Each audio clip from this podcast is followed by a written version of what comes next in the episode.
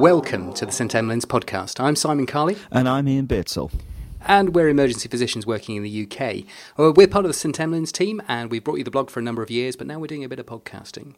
And so we got together tonight to talk about something which is rather exciting next year, Iain. Schmack Chicago.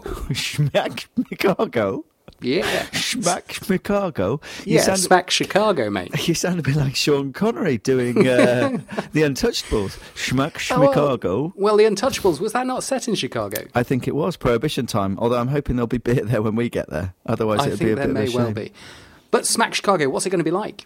Oh, I, I think it can only be amazing. I think any conference is usually down to the organisers and the ethos that those organisers have.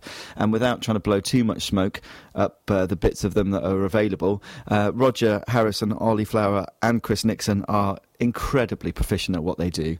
The conference in Sydney and then the further follow up in the Gold Coast, they're just a triumph in organisation and a triumph in display and performance and education. And it is that combination which makes it so attractive. It's not just about people standing up and regurgitating facts, it's a performance. It's just a delight. It's it's like going to the theatre and watching your favourite play and learning something at the same time. And I'm sure that Chicago will just be bigger and better and more of the same. And it's all it's a year away, but as far as Twitter's concerned, you'd think it was next week. The excitement that's growing already. Have you ever known a conference where people are actually talking about it now? I've never known a conference where people plan their study leave a year in advance. Any conference I've been to, I've always thought about it two weeks in advance. I thought, oh, well, I may as well go. I've got a bit of money left over. And let's yeah. just remind our Australian colleagues that the UK study leave budget is somewhat less than theirs. Absolutely. Uh, Absolutely. Uh, Alan Grayson booked his study leave within an hour of the dates coming out. That's how keen he is to get there. I once did something similar with Robbie Williams concert tickets, but I probably shouldn't admit to that. Um, Alan Grayson will be uh, St Emlyn's addition, who was much missed in the Gold Coast. He provides an element of Yorkshire grit and determination that no one else can really provide. So having him there will be excellent, and all the rest of the St Emlyn's team will, of course, be there too. I, of that, I have no doubt. I just hope that more of our UK brethren will be able to join us. It being now so much closer than than down under. I think we, I think we need to really push that. Actually, we need a much bigger UK contingent to get out there to Chicago to show them how good UK emergency medicine is because it's had a bit of a bad press recently. And they do. It does seem to be that worldwide, people think that us in the UK are a bit backward and we're a bit slow, and we're not quite as good as the rest of the world. But if you watch any television programme based in the UK, not just the ones that I've been on from Southampton, then you do notice that we actually do some really rather good stuff.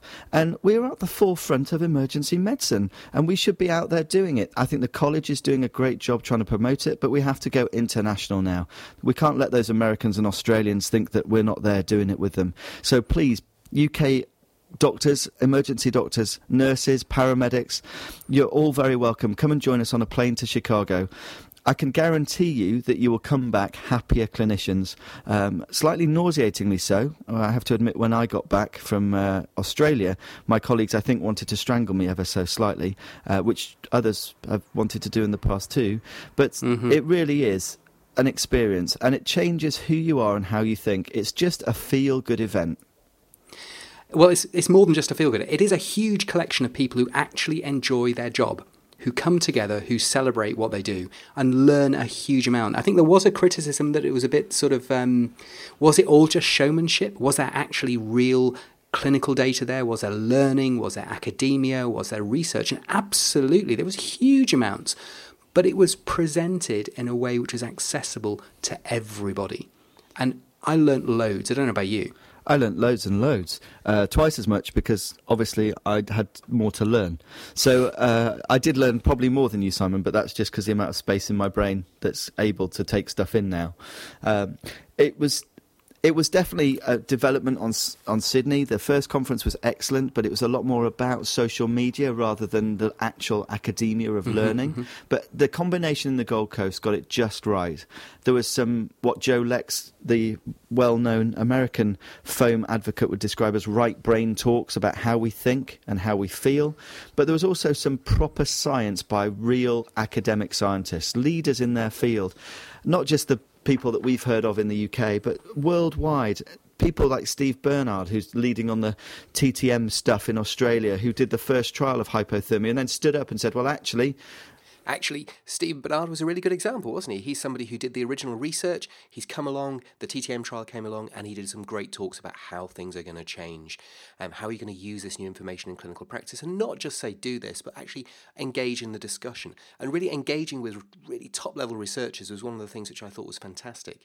I know Ollie and Roger have got some amazing speakers lined up for next year, and there's some really, really challenging talks which are going to come along. So, some really great right brain thinking, which is going to make you a better clinician, no matter what tribe you come from um, nursing, medicine, intensive care, paramedic, paramedics, emergency physicians. You'll love that kind of stuff. It will make you a better person, a better clinician.